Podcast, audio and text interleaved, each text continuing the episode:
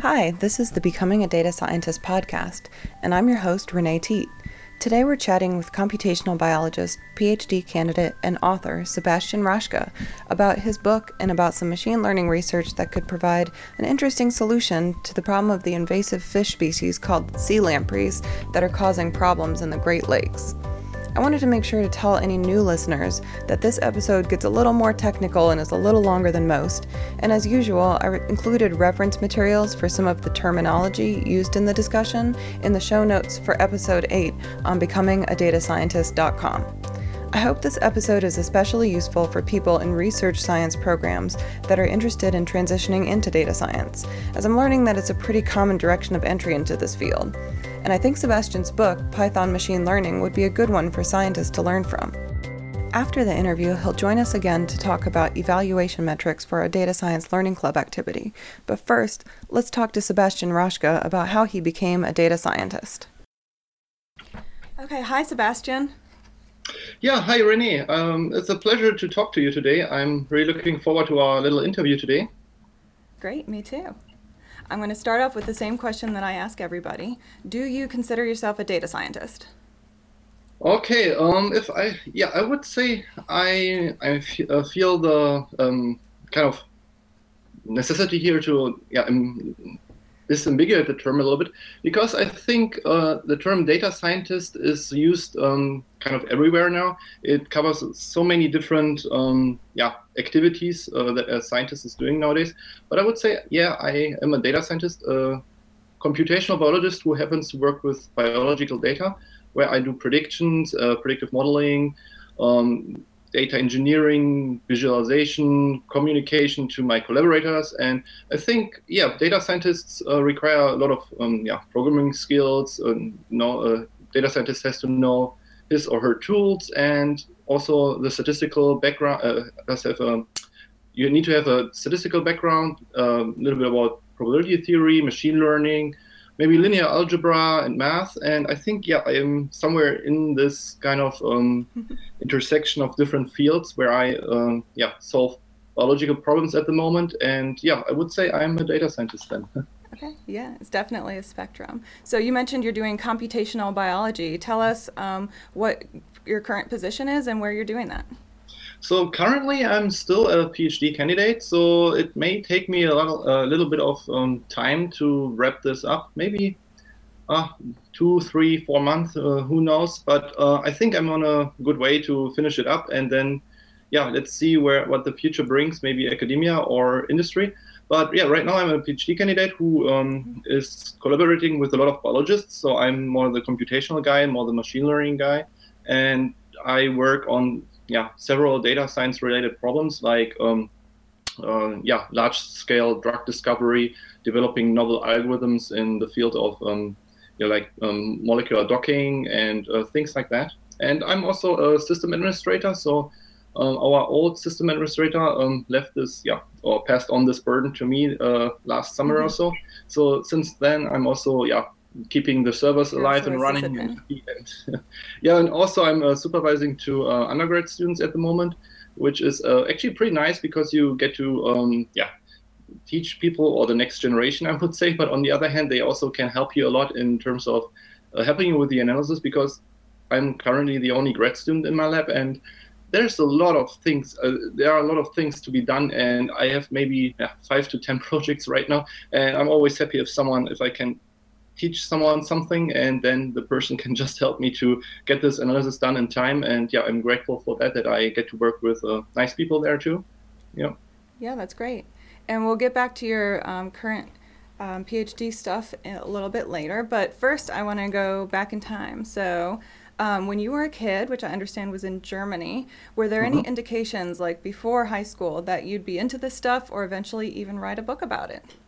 Um, how can I say that? So I have to admit, in high school, I wasn't maybe uh, that much into computer science. So I uh, we had um, yeah different uh, courses from the broad field of science like biology, um, physics, chemistry, and uh, also we had a computer science class, uh, which was actually the most exciting one. But also I have to admit, um, we played a lot of video games there. no, um, mm-hmm. but so the thing is, I was really fascinated in uh, I was I was really into biology because it was not maybe the field itself; it was the teacher. So the teacher made the whole difference. Basically, our math teacher was a very boring person, and our biology teacher was a really uh, interesting person. He was really, really a good teacher, and that fascinated me. Which caused me maybe going more towards the biology direction there. And um, yeah, math, I was never bad at it. I was actually pretty good at it. But the thing was, um, I was lacking the feel for why is this important? Why should I learn about certain things? And how how does it help me? Or why why should it fascinate me? And um, i was just good at math because for the sake of getting good grades but biology was more like hey this is how life works. This is really interesting. This is how my body works. It is how the biochemistry of my body works. And there was so much more interesting. And i was also really into physics back then because also physics was really like explaining the world to me basically. And um, yeah these two topics like physics and biology were Mm, yeah my most favorite topics i would say. And later in um, yeah my undergrad i basically tried to focus more on them. And then to solve problems in physics and biology i went back to computer science and math because i needed the skills to tackle these problems i were interested in. So it's kind of a feedback loop basically. You basically what, what it's all about is you want to solve a problem and then in order to solve the problem, you get interested in a certain field and then you get really good at it. You really dive into it. And that is basically my motivation to do anything nowadays. So basically, I want to solve a problem and then I look up what do I need to solve the problem. And yeah, that led me to machine learning eventually and then the book. But um, back then in high school, I never thought about writing a book, honestly. So that was more like a um, recent um, thing. Yeah, and we'll get back to that. And um, I heard you mention that you did computer science in high school. Is that normal in Germany for high schools to offer computer science? I'm not sure how um, common it is nowadays, but back then it was. We were kind of lucky because um, our school was, um, yeah, I would say in Germany a pretty popular school. So it was called European School. So it was very um, encouraging in terms of um, yeah being cutting edge and things like that. And we had a lot of good sponsors uh, back then. So they basically when I just I was I think in the sixth grade. Uh, no, third grade or something, and they just built this new computer science lab. Basically, uh, a sponsor donated a lot of money to buy computers and i think it was more like a recent thing. I was just lucky to be there and at the right time at the right moment and yeah. Well that worked out well for you. Yeah. Okay so um, as i understand it you did an internship in undergrad. So tell us about um, where you went for undergrad and why and then how that internship went and how you came to the united states. Um, so how this worked out i basically joined um, heinrich heine university in germany and actually, the thing was, it was pretty close to my um, hometown, and I, yeah, basically was convenient to still live with my parents back then. So that's why I chose uh, one of the reasons why I chose this uh, university. But also, they were pretty good at biology, and I was uh, um, back then uh, working on uh, problems in developmental genetics, so analyzing genes and um, the relationship to uh, phenotypes in plants. And then there was this new exchange program. So a few professors of mine in Germany, they had uh, studied, or they were also professors for a period of time at MSU, at Michigan State University here, and they established this um, nice exchange program. So basically, five uh, they selected five students back then. Uh, who went to or who were sent to the US, and in uh, return, five American students came to Heinrich Heine University. And yeah, the challenge was then I saw this flyer. I can remember I saw it on the um, wall. Uh, I read about this exchange program, and I was really excited. Actually, I was thinking, okay, United States, that sounds like a cool adventure. So um, I want to be part of it. And then I had to, I, yeah, I had to write the application basically, and I was just maybe lucky, maybe my grades back then or my good work in my research. But at some point, they I was lucky to be selected to be one of the five people uh, who were sent to the US. And yeah, I came to Michigan State. It I can remember it was um, 2011, and it was a pretty mild winter. so um, yeah, I liked it here. And I thought, okay, an exchange like uh, two semesters wasn't really enough. I want to stay here a little bit longer because I really like the United States. It's like uh, it's a cliche, but it's the land of unlimited opportunities, I would say, still.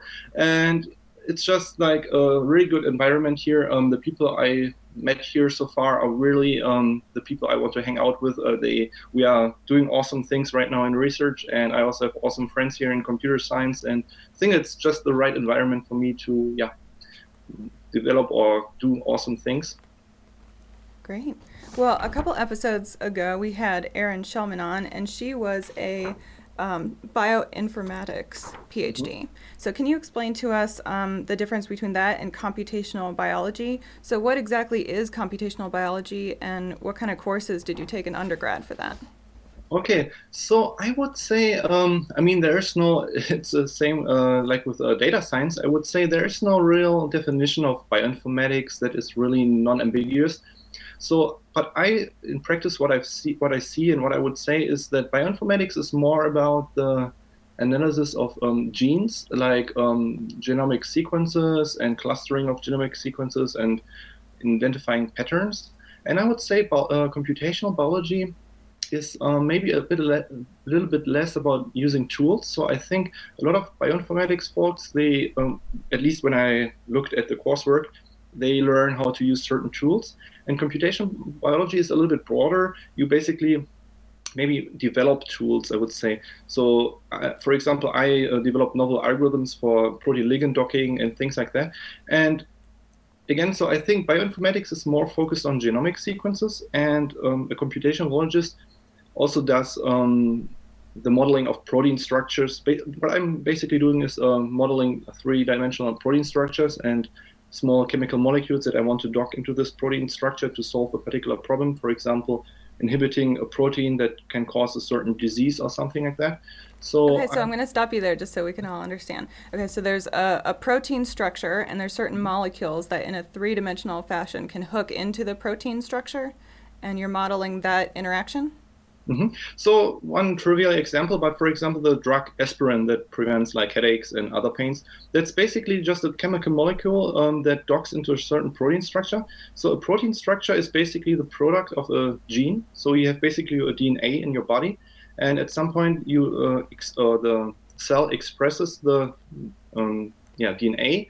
It becomes a small subproduct. It's called RNA, and from there it gets translated into a three-dimensional or in a into a strand of amino acids. And these amino acids fold into a protein structure. So you basically have something like um, uh, globular shape or also there are different structures um, or different shapes. And these basically are the little elements in your body that have certain functions. And there's for example one pain receptor or something like that.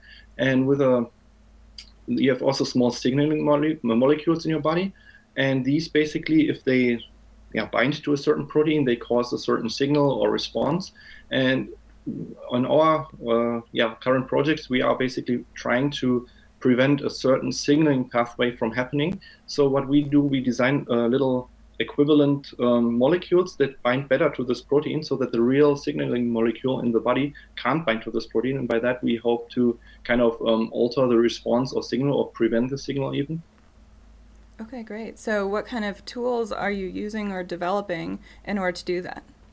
So, yeah, there are um, so uh, two big uh, projects that are related to that. So, one big problem is really to find which um, yeah small molecule can bind to this protein, and if you so it's kind of also related. If you know which um, little molecule binds to this protein, you want to figure out how it binds to this protein. So you have to imagine that it's a three-dimensional structure, and you want to basically fit it in, and you want to know um, which um, kind of orientation it has, which um, there are like interaction, chemical interactions. You want to know how the two components uh, interact with each other. And I'm developing a new, well, I already developed uh, the new algorithm to basically do this kind of thing. So previously, people uh, had uh, different approaches like uh, using molecular dynamics or empirical um, approaches where they basically had a certain simple function and they fit experimental data to uh, fit, uh, they used experimental data to fit a model and based on that they computed a certain value and if the value exceeds a certain threshold or if basically the, they could predict a kind of affinity and they used that basically to say whether this um, molecule binds well to the protein or not. And yeah, I was um, developing a new um, approach, basically using graph theory, basically uh, looking at the uh, state of the protein when the ligand binds, how how uh, rigid or flexible it gets. So the idea is basically when a, a ligand uh, docks into a protein binding pocket, it kind of um, rigidifies or freezes this um, area of the binding pocket. And basically here the problem was how do we assess um, this degree of kind of freezing or rigidification? And we used basically graph theory, like counting degrees of freedom and um, comparing different ligand docking poses to each other. And based on that, we designed a scoring function. And that would be one approach, a kind of novel one, and it works pretty well when I uh, benchmarked it against uh, um, yeah previous uh, approaches. They were all on the same scale, so my tool didn't work better than any other tool. But the cool thing is, what I measured then, like a correlation analysis, that my tool measures a different signal. So the power really comes then if you combine different methods like uh, ensemble learning, you have different approaches that measure different signals, and if you combine them, you hope to get a even yeah like stronger a sing or a better signal basically. So like um, asking a ensemble of experts to give you the best prediction and equaling uh, equaling out each other's uh, weaknesses.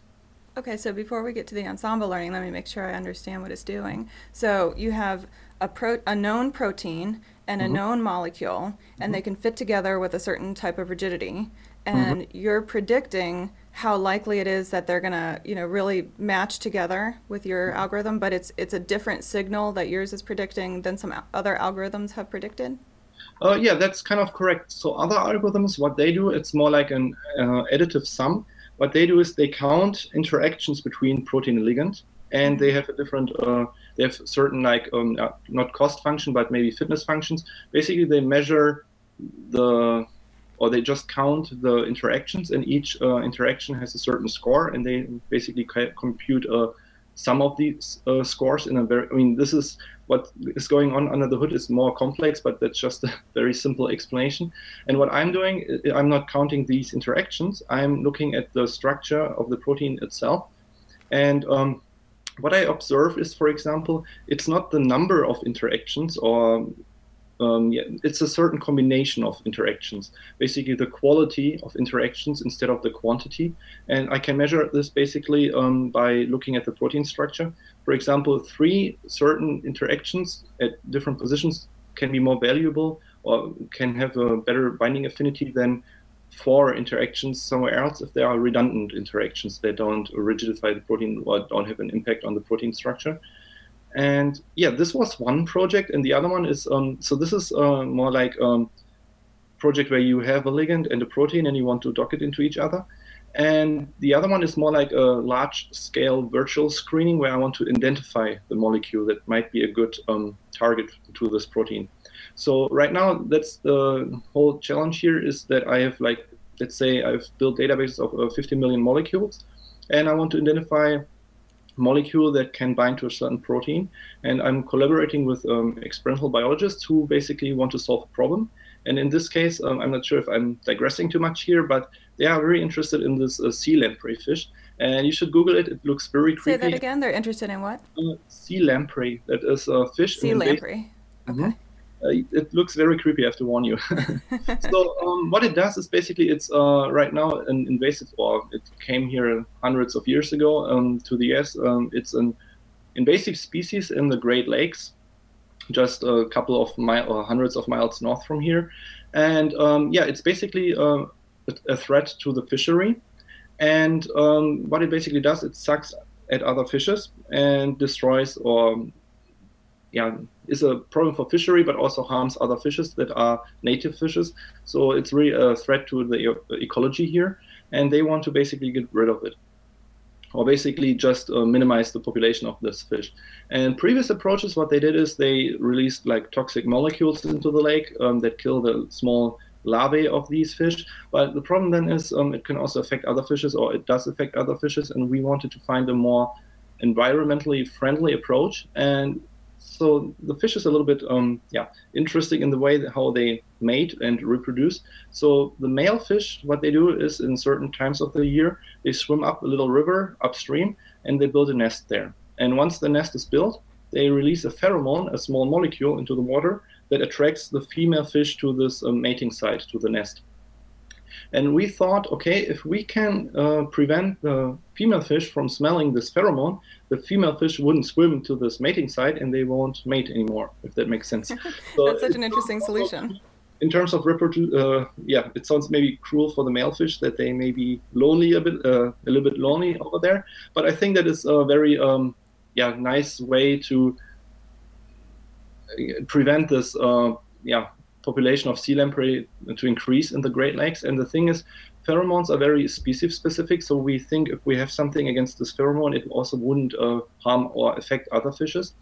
And then the uh, challenge was basically I have uh, 15 million molecules and which are good candidates to be tested because my collaborators, they are experimental biologists, they have fish and they can test these molecules, but they can't test 50 million molecules. They can test maybe 100 molecules. So my challenge here as a data scientist was taking these 50 million, million molecules and finding, let's say, one or 200 that they can buy and order and test on the fish in their um, experiments. And yeah, so here I'm using a lot of different tools. So basically, the simplest or the yeah initial idea was basically just building a database, a SQL database with um, all the information that I have, like um, for each molecule, how many um, yeah hydrogen accept, uh, bond acceptors and donors. I have like um, what chemical groups the molecule has and the distance between certain molecular groups, the weight of the molecule, whether it's um, commercially available or not, if they can buy it or not, and then the price and all these kind of things. And then I was just doing like a pyramid of um, filtering approaches, basically trying to find relative, uh, uh, like uh, relevant molecules. And um, what my boss basically did is she modeled this uh, protein structure of this receptor. So we knew approximately how the protein looks like and how. And by the, the receptor, you mean the scent receptor in the female fish? Exactly. It was uh, luckily very similar to a human um, receptor. So we had the structure of the human receptor, and we con- could model the fish uh, equivalent. And then we could also find out, or we could predict with a certain degree of certainty how the small uh, real pheromone could bind to this protein. And from there, we had certain information uh, that, for example, two certain atoms are very important for this um, process of binding. And then I was just um, looking in my database, okay, uh, what are the molecules that have these two atoms in a certain distance to each other? So I was looking at 3D structures there, about 50 million uh, molecules basically. And I brought my Python tools, uh, optimized a little with a Cython to do basically a quick uh, screening of these molecules to filter out the relevant ones. And the whole challenge in this project is also that it is very time, time sensitive. So my uh, collaborators, they can only test the um, molecules, I think it is uh, April, May. So that's the time basically when the fish are ready to mate. So they want to have basically, they have a very small time window.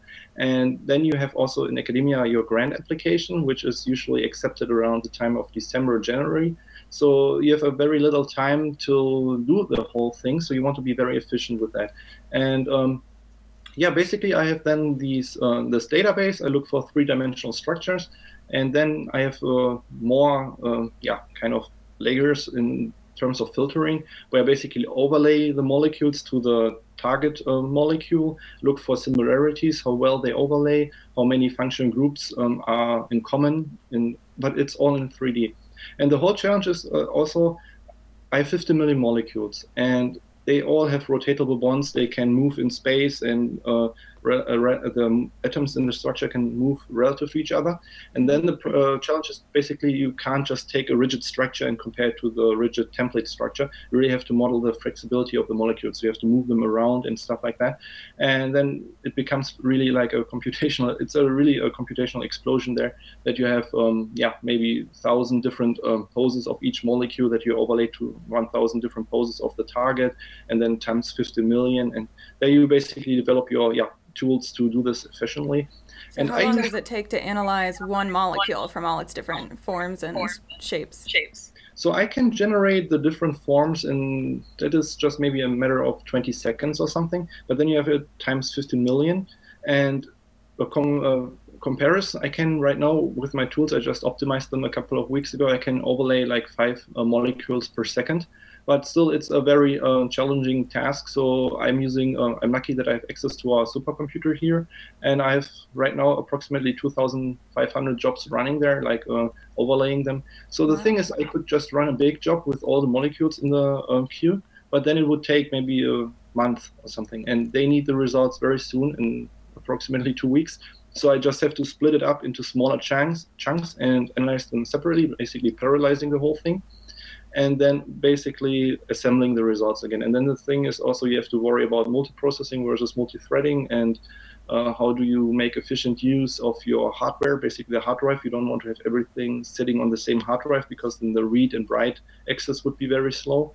And yeah, this is also maybe uh, how data science uh, comes in the definition. So you also, as a data scientist, have to worry maybe sometimes about um, computer hardware, not only the software, not only the algorithms and tools, but also how do you make use of your system that you have and how do you get the results in time? And then yeah, one it seems like that's considered part of more data engineering part of data yeah. science.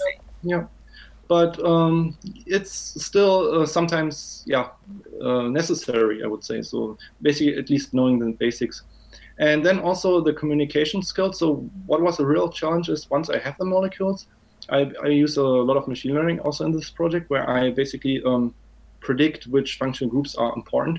So I make predictions, hand them over to my collaborators, and they test them in the lab basically, and I get a kind of score or how well does it inhibit the receptor. They basically use a technique called electroolfactogram uh, assays. So what they do is it sounds a little bit cruel. Uh, they put um, probes into the brain of the fish and they measure a response towards um, the pheromone, and if they add the compound, what they want to see, that there is no response anymore. So basically, you can compute a score that gives you an idea how well it inhibits the pheromone, um, the smelling of the pheromone. And based on this response, I can basically predict which functional groups are important if I have a lot of molecules that were tested. And I can basically use machine learning to say, okay, in um, 99 of the cases um, I needed a oxygen group here, but it's also important to combine it with a methyl group at the other end or something like that. And the challenge here was I built my little models there, but also you had to communicate the results to your collaborators who are not necessarily machine learning people. So I had to basically basic, break, uh, break it down into simpler terms or maybe using even simpler models. In the end, I just um, to explain to them the approach, I used uh, simple decision trees that, that I basically spread the molecules by functional groups and um, could basically say, okay, um, if the molecule has oxygen, oxygen group at this position, a methyl group at the other position, and so forth, then it's a very good inhibitor.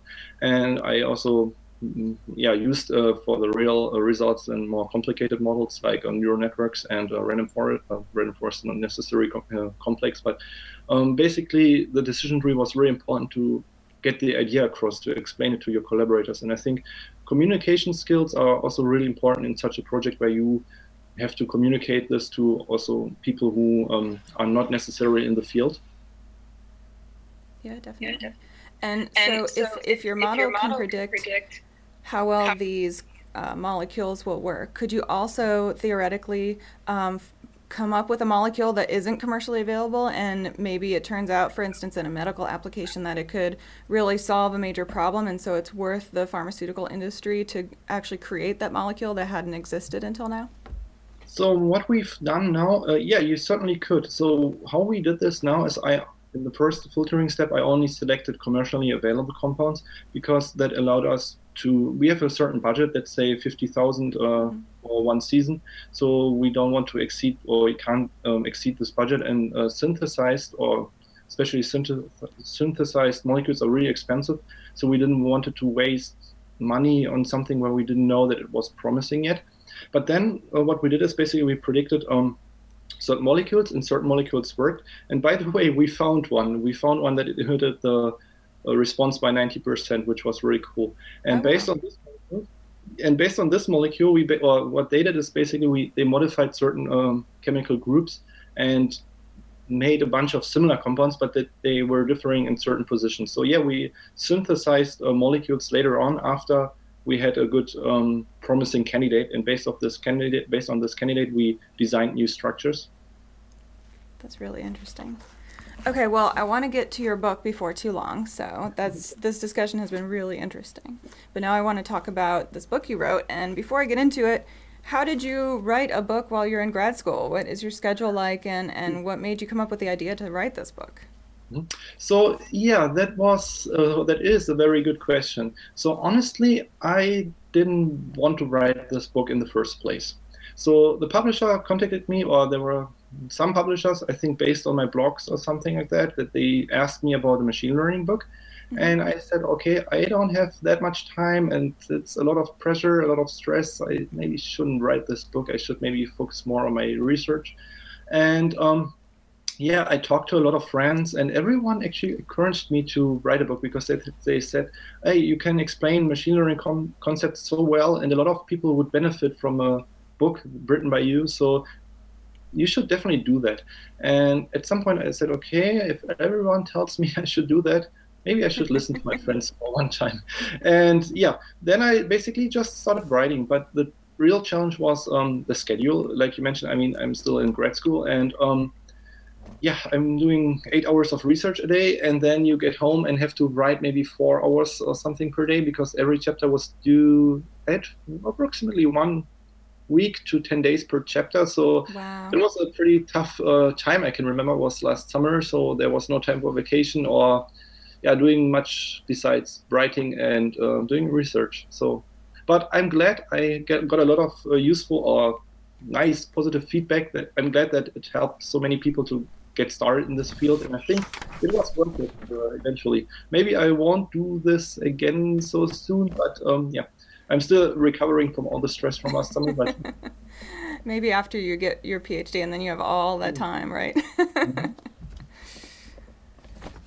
Okay, so um, I will also say, with you guys getting good feedback on this, that my husband Tony, he's a professor, and he was impressed with your book, and it's hard to impress him because he has access to a lot of books. So, well, so good job really, on that. you got the Tony approval. And yeah. greetings to your husband.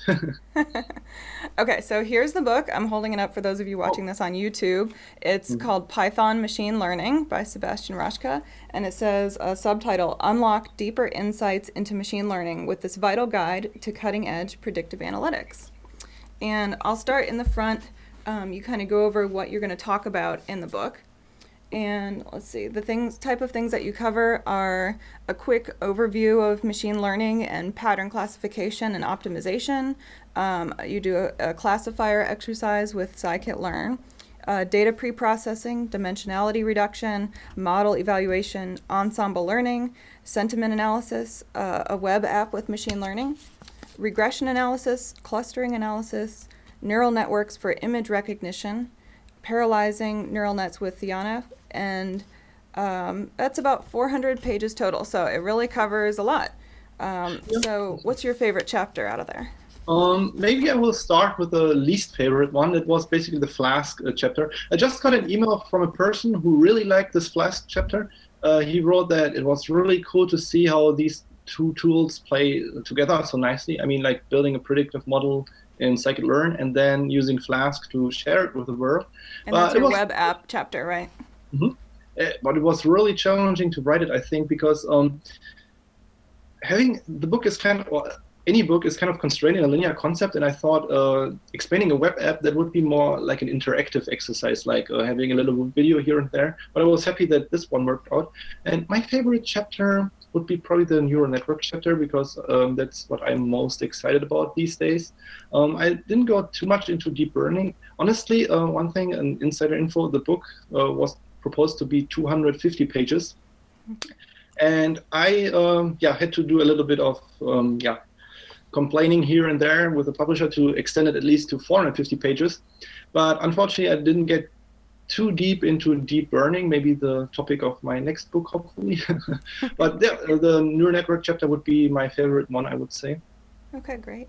And also, I'll tell the listeners that there is a lot of math in the book. And honestly, when I was in undergrad, if I had gone to a bookstore and picked up a book like this and opened up and seen these scary math equations, I would have put it right back on the shelf. now I'm that I've done uh, online stores now. yeah.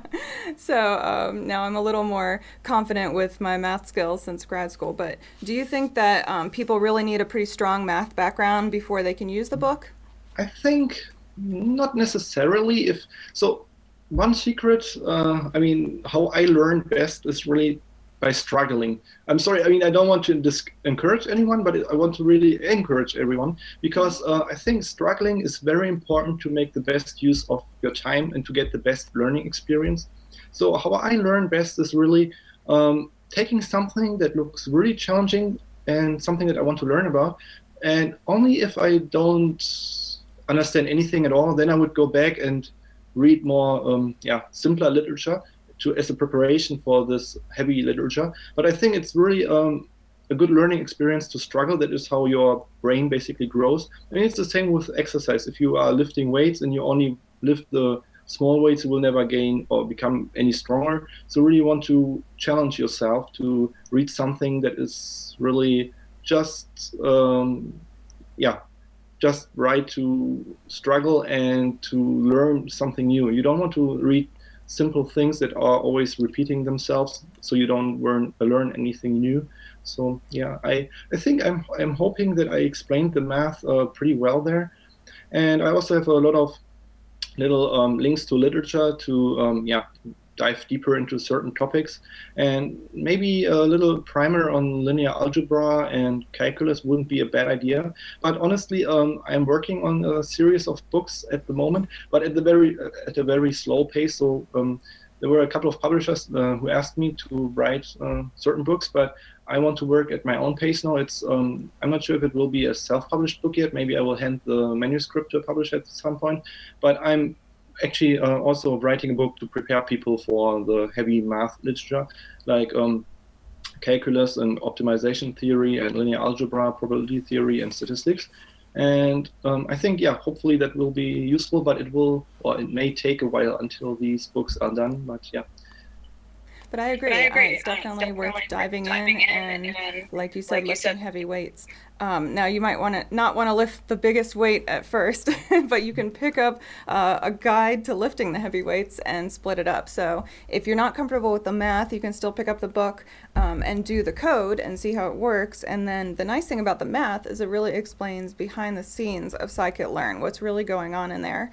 Um, so it'd be nice to to do the um, programming, see what's happening, and then go back maybe and understand the math underneath. And like you said, um, you can dive right in and you don't have to understand it all all at once. You can go back and struggle with it a little bit.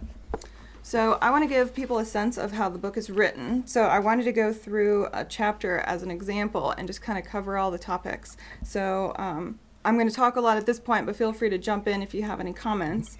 Um, and then I'll stop and, and ask you a few questions along the way.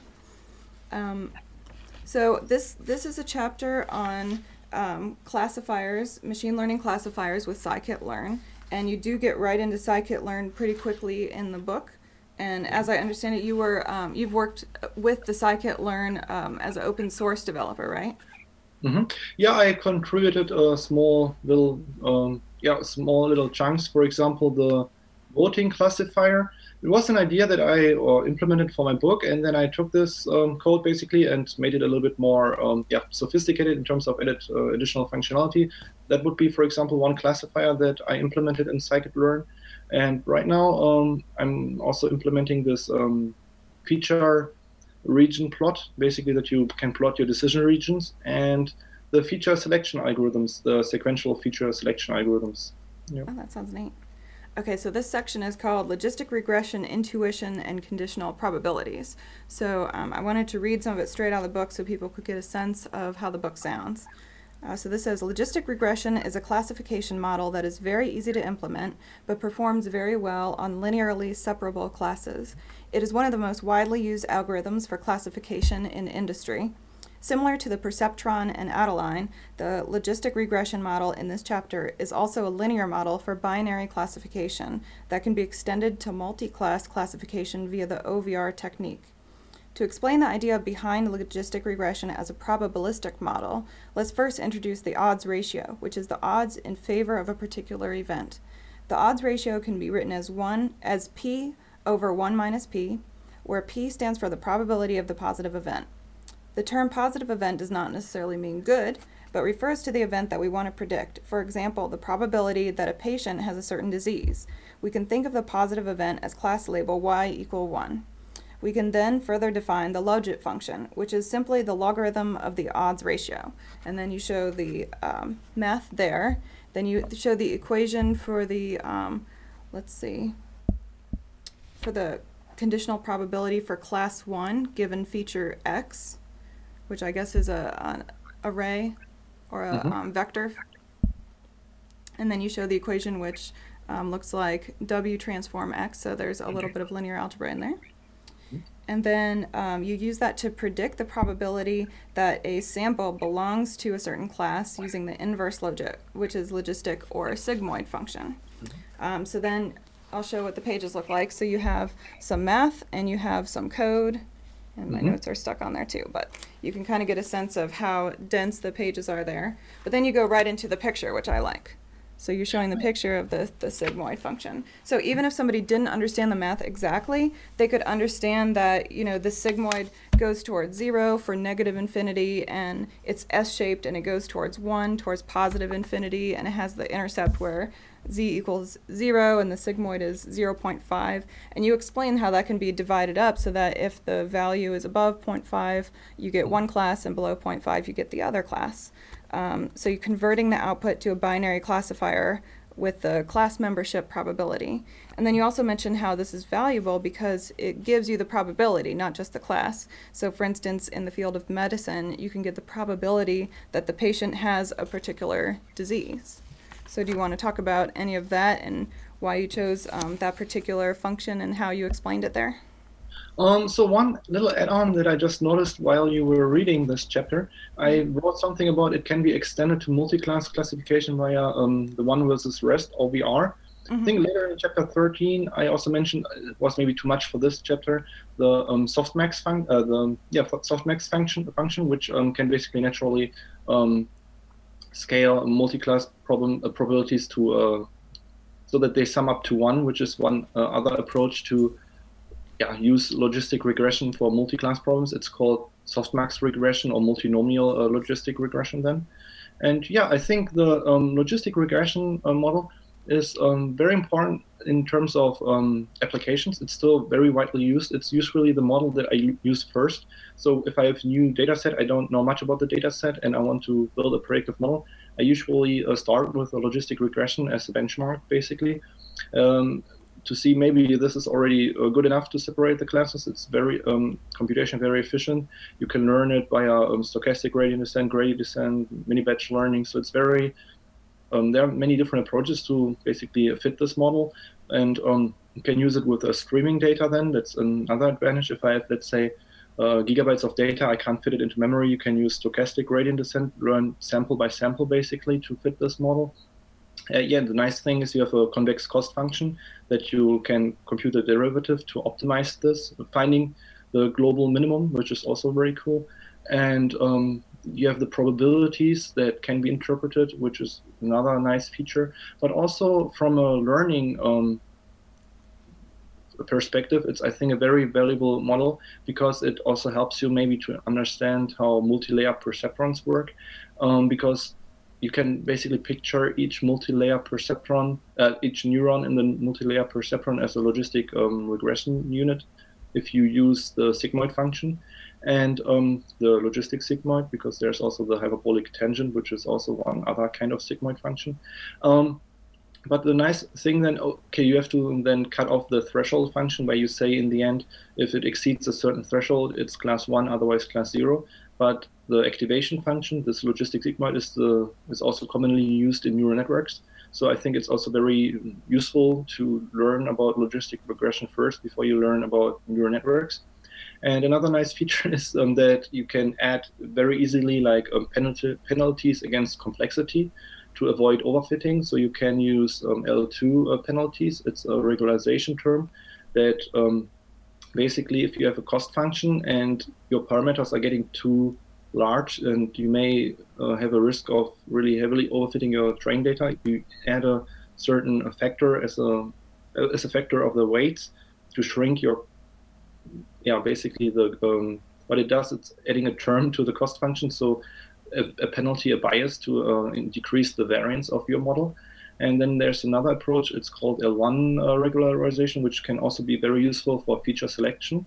So the nice thing about logistic regressions, it supports, uh, it's basically an embedded uh, feature selection algorithm. And embedded feature selection means that the feature selection occurs um, during the training of your model. So basically, you can use this lasso to uh, select feature or to remove features that are not important. And there are a lot of a lot of different um, nice things about logistic regression. And maybe also one important thing is that it's just simple and easy to explain to collaborators and very powerful. And I think it was March Madness, this um, uh, this yeah basketball uh, competition that happens in March, uh-huh. um, and people uh, are doing predictions on this, and there's a competition to predict basically who wins March Madness, which team, and I think it was last year um, two professors uh, were who won the um, March Madness competition, basically predicting which team will win this contest, uh, used logistic regression. So it can so be. It really has a lot of applications. Yeah. Mm-hmm. And I agree, it's a good um, first one to really dive into um, for, for understanding the math behind how it works. Um, so let me go through the rest of the chapter. You have um, learning the weights of the logistic cost function, and you go into the sum of square error cost function and minimizing that to get the weights for the model. Um, you say also it's easier to maximize the natural log, so you go into that. Mm-hmm. And then I'm going to skip ahead to page 62. So here, um, you first train the model in scikit-learn. So it's only about eight lines of code. So that's the kind of thing where people can definitely use scikit-learn before they fully understand the math. But when you write eight lines of code and it magically outputs something, it's good to understand what's going on behind the scenes. And honestly, I think it's not that much more if you really implement it from scratch. Um, I didn't include the code in the book because I hit the page limit, but oh. I added it later to my GitHub repository um, as a GitHub repository where I have the code posted. Basically, I edited it as a like a bonus uh, IPython notebook. It's also just maybe 20 to 30 lines. It's very simple. You can basically just take the Adaline implementation from the book and change the cost function, and then you're good to go. It's um, yeah, very easy. Okay, so I'll link to that too in the show notes. And then you have a picture here that's showing the, the separation of the different classes for the iris data set. Mm-hmm. And um, you talk about predicting the probability of a specific example sample um, to see which class it will fall into. And then you go into more math and talk about um, overfitting and underfitting and regularization and um, here's another thing that I liked on page 66 for someone that's not understanding the math right away. You do have pictures explaining underfitting, overfitting, and a good fit, um, which I mm-hmm. think are good pictures. Um, and then you talk about um, regularization parameters, and uh, on page 68, you have the rest of the code there, which is maybe another 14 lines to, to do a plot um, and to look at the, the different weights there. Um, and then you refer to another book, like you said. So if somebody did want to know more, they can mm-hmm. refer to this other book that you mentioned. Mm-hmm. So I think it is a good overview, and it's it's pretty fast for somebody that doesn't have the math background, but it gives you enough information to then know what to look up if you want to know mm-hmm. more. I'm glad to hear that it sounds useful overall. Yeah, definitely. Okay, so is there anything else that you wanted to highlight from the book in particular? Um, we're going to come back later for the learning activity and talk a little bit about um, model evaluation. But is there anything else you wanted to highlight that new learners might want to know about this book, Python Machine Learning? Um, yeah, so maybe uh, I wanted to um, explain a little bit how I wrote this book in terms of how much code I included versus the math. And mm-hmm. I tried really to um, find the right balance between implementing algorithms from scratch. And this is, I think, a very, very important point because I think it's really valuable if you read a machine learning literature to just use your favorite program, programming language, maybe Python, maybe R, to implement the ideas and see if you um, get the results that you expect. So in the beginning, what helped me a lot was using existing packages like caret in R or um, scikit-learn in Python but without looking at the code there, I looked at the literature, implemented the algorithms, and then I just uh, ran my code, run ran their code, and see if I get the right results. And if I didn't, I went back to my code and saw or tried to find out what went wrong. But I think it's a very, very valuable learning experience to just implement it yourself. I mean, in practice, you probably want to use existing packages if you want to solve a real world problem because they were, yeah, tested by a lot of people, battle tested basically, and they have a lot of unit tests and a lot of people uh, use the tools before, so it's I would say more reliable. But for your learning experiment uh, experience, you maybe want to just implement it yourself and see if you um, understand the math and if you can translate the math to code because it really can highlight um, maybe um, things that you didn't understand before, so that you want to go back and read more about that.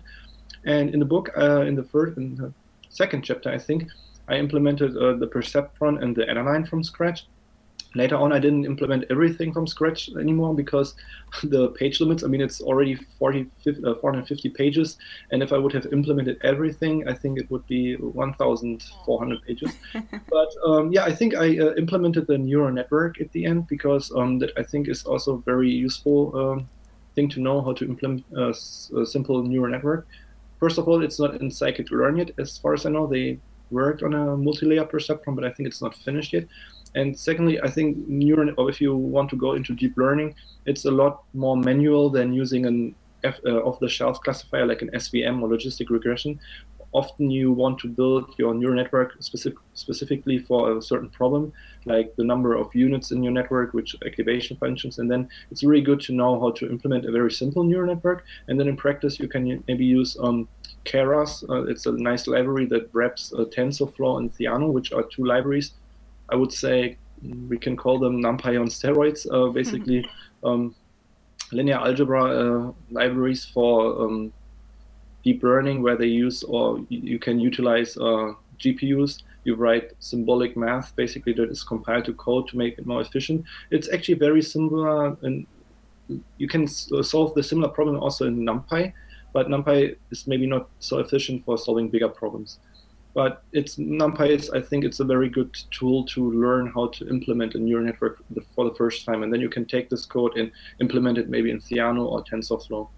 Yeah. yeah, and I can agree with wanting to um, do it yourself, at least for the, the simple versions of these algorithms. Um, it is very valuable to do it yourself. I did that in a machine learning class um, when I was in a master's program, and it was really worthwhile because now I feel like, oh, I get it. I really understand what's going on there. I, I, we, we did the math and we did the code, and then now when I use a package, I actually understand what's happening. So it's definitely, I agree with you. That's really valuable. So that was a good suggestion for people learning data science in general. Do you have any suggestions for people maybe early in their academic careers now, like in undergrad, who want to do data science in a scientific field like computational biology? So I um, I'm actually not that familiar with uh, data science curricula. I know that a lot of universities started offering data science um, curricula, but I think it is not really necessary to take a, a, specific data science master course to become a data scientist.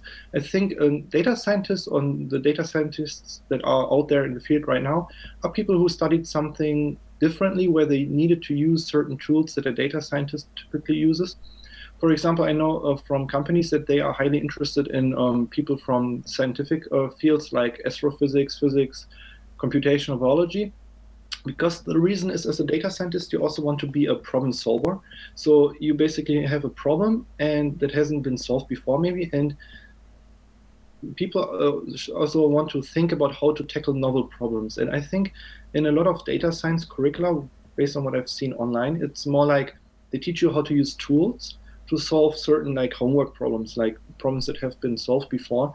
And I think that's not really the real life situation when you uh, basically want to solve something new. You want to come up with your ideas, and you don't don't have any like benchmark what is the right way to approach this problem. So basically, independent thinking, and I think it's very valuable to get um, involved in research early on. Instead of just focusing on learning tools. I'm more like a person who wants to solve a problem, and it's more about the idea or the approach how to solve this problem. And then i look for the tools that are necessary or that can help me with this. For example one example is blaze. I um, when i was working on my screening things i uh, realized okay pandas is not sufficient here because i even the report files are like 10 gigabytes uh, just a report file where i just want to check if everything went correctly so i use blaze which is a wrapper around pandas that allows you to stream your data from your hard drive, basically reading not everything into memory, but iteratively from your hard drive. And I just learned about this tool because I needed it at the time. And I think it, I knew what I, what problem I wanted to solve. Like for example, I wanted to um, compute how well the scores are correlated to some other scores. And in order to do that, I looked up, okay, which tool can I use to um, stream the data so that I don't have to load it into memory? So basically, this um, I'm not sure if I can call it a backwards approach, but I think the idea is always more important than the tools because the tools are changing. And I also want, don't want to um, get too distracted by technical details because there are always new shiny tools coming out every day. And I think it's sometimes just more valuable to know what you, uh, to use what you know and to get the analysis done if it solves your problem and then if you have extra time, you can look for the new shiny tool. Maybe you can make it better, or you can do it more quickly. But I think it shouldn't be the uh, priority to just spend time learning um, new shiny tools. Yeah, I definitely agree with you. That's um, it's important to get comfortable with something specific, and then you can always add on to that. And you, as a data scientist, you're going to be adding on forever, as we've heard from other um, podcast interviews, and just um, you know things you come across online. Like you said, the tools are always changing. We're going to be forever learning. Mm-hmm. So that's definitely a data scientist. Data science career is definitely going to be a problem-solving career. So I agree with you on that. All right. Well, um, I think that's a good wrap up point for the interview. So, how can people find you online, Sebastian? Um, I think I'm pretty much everywhere nowadays. So, I have a GitHub account, uh, I have a Twitter account, and I'm active on Quora. So, my Twitter account and um, GitHub account are the same, uh, the same like uh, short name. It's R A S B T. Um, yeah, the problem is uh, I wanted to use something different for Twitter, but it was basically my first social network. But I needed something short because I'm uh, a very talkative person and I write a lot. So I wanted to something wanted to some uh, have something short that I can uh, basically have a lot of characters left for messages. Mm-hmm. And then I just reused this uh, short name on other other platforms like GitHub. So it's basically all the same. Um, yeah. So that's R A S B T. Mm-hmm. All right, it's great, and I will link to that in the show notes as well it's just the first two letters of my first uh, last name and the three letters, well, some random three letters for my last name, uh, first name. Sorry. yeah. Well, that works. All right. Well, um, I'm sure this is a really valuable interview, especially for people looking to go in the scientific side of data science. So, thank you so much for talking to me today, Sebastian. Yeah, it was a pleasure. I hope, um, yeah, I could um, say something useful here. it's a Sunday. Um, uh, yeah, it's. Uh, maybe I didn't get that much sleep yesterday, but I thought I um, do this interview today, and I hope I could, um, yeah, tell you something useful and to the data science community out there, and um, yeah, happy learning, I would say. Yeah, thank you. That's a good thing. Happy learning, everybody. bye. Bye bye.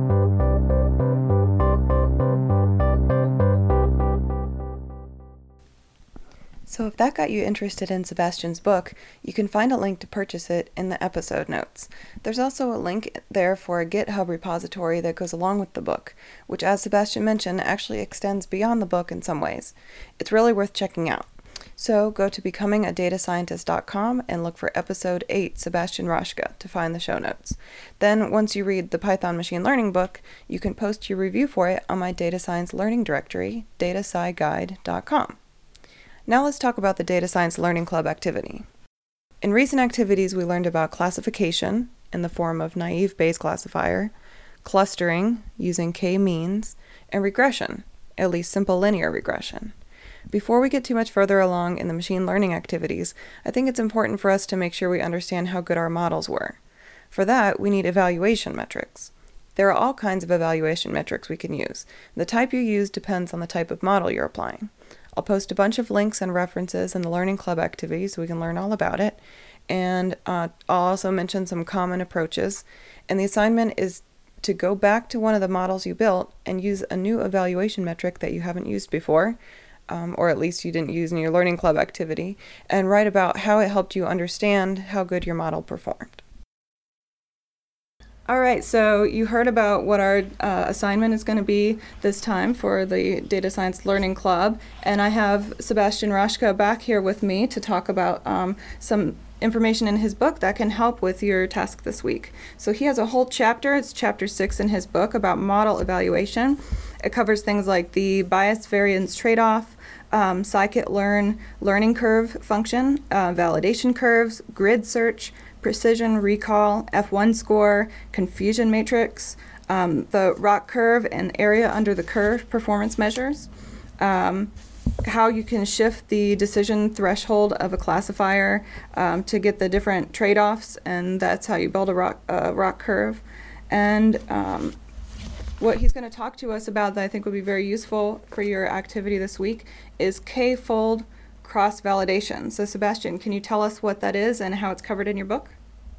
Okay, so maybe I should start uh, with the easiest way of um, evaluating a model. So basically, let's imagine we have a classic a predictive model. We have a training set, and we want to build a predictive model. So the first thing you want to do if you have a data set is to split it into two halves, a training set and a test set.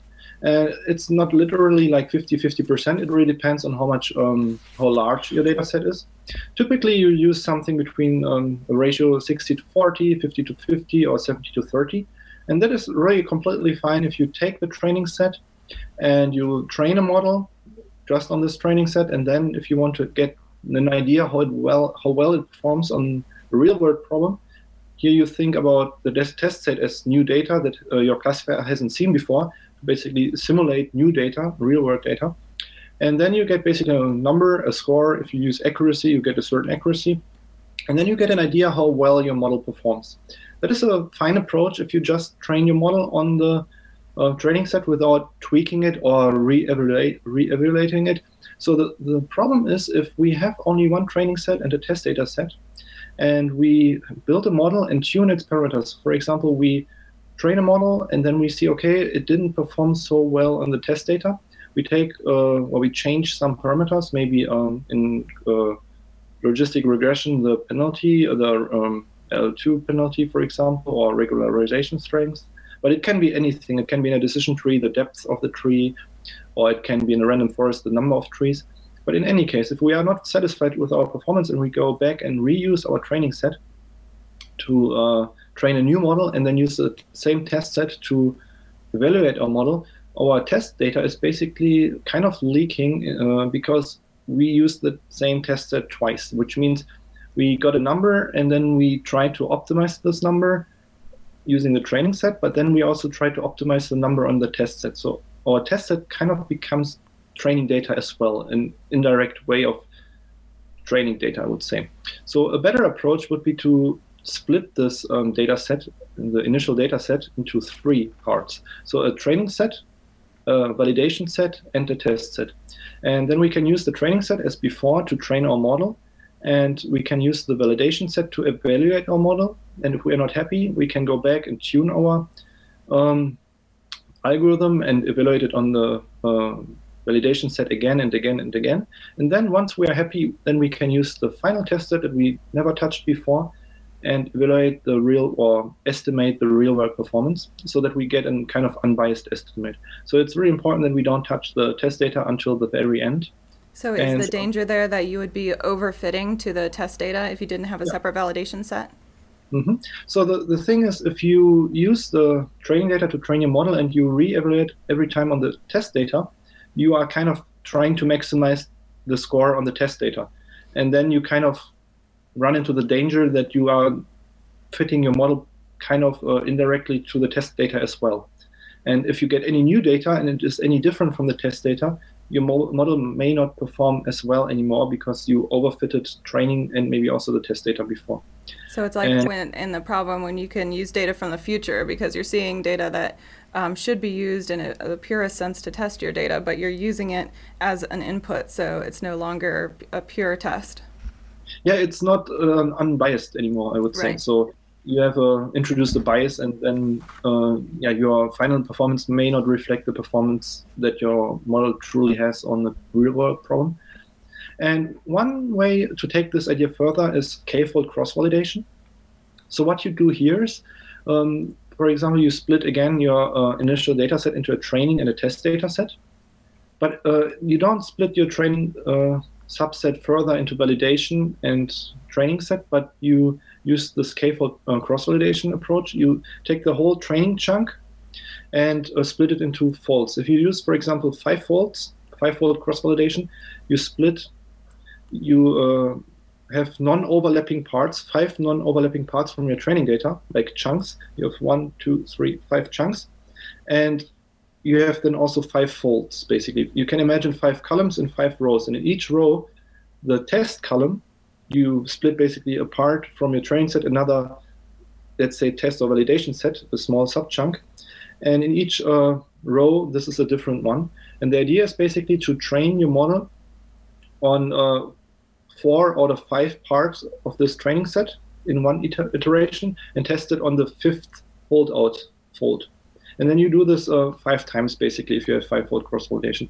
And by that, uh, you kind of ensure that you used uh, different um, holdouts uh, set basically or test set or subset in each iteration, which can which can help you to uh, avoid overfitting because the problem is also if you use only one training and validation set and you train your model uh, on the training set and evaluate it multiple times on the validation set, you run more into the risk of overfitting to the validation set as well. So this way, you are more like getting a more unbiased um, estimate of your performance before you later on feed your model to the final test set to get the real unbiased or almost unbiased uh, test estimate.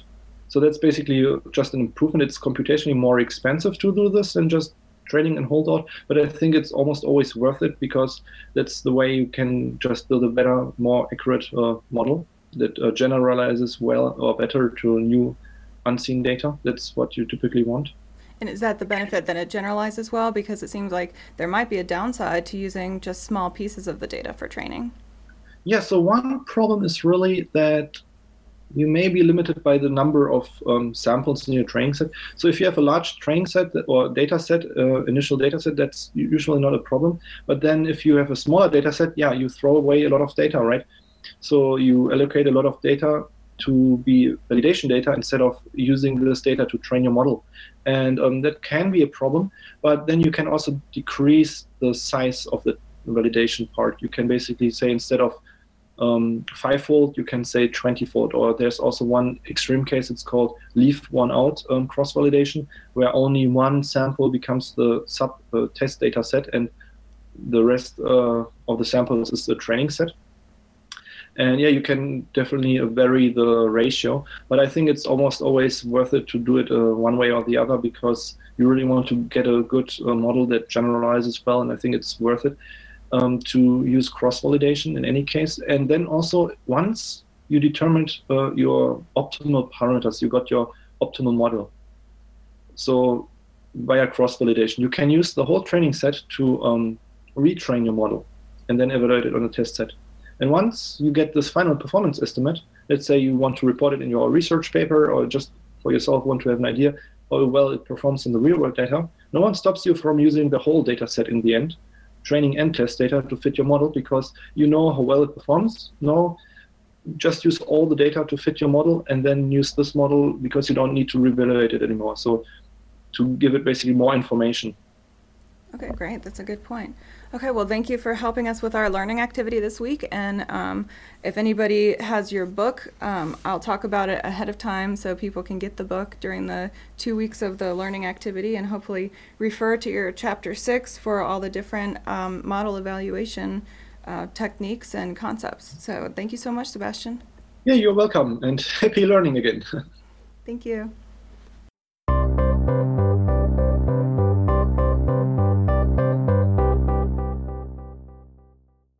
Thank you for listening to the Becoming a Data Scientist podcast. I hope you learned a lot. And thank you to DataCamp for sponsoring our Data Science Learning Club. If you go to becomingadatascientist.com slash learning club, you can sign up and participate in these activities. It doesn't matter when you start, even if you're listening to this podcast months later, you'll still find really good resources and help. And also, you could find a forum called the DataCamp Discount Link where DataCamp has offered for your first months of subscription to be only $9 instead of 25 So go there and get the coupon and check out DataCamp's great content. Our audience has been growing quickly, but iTunes says there still aren't enough reviews to show a star rating.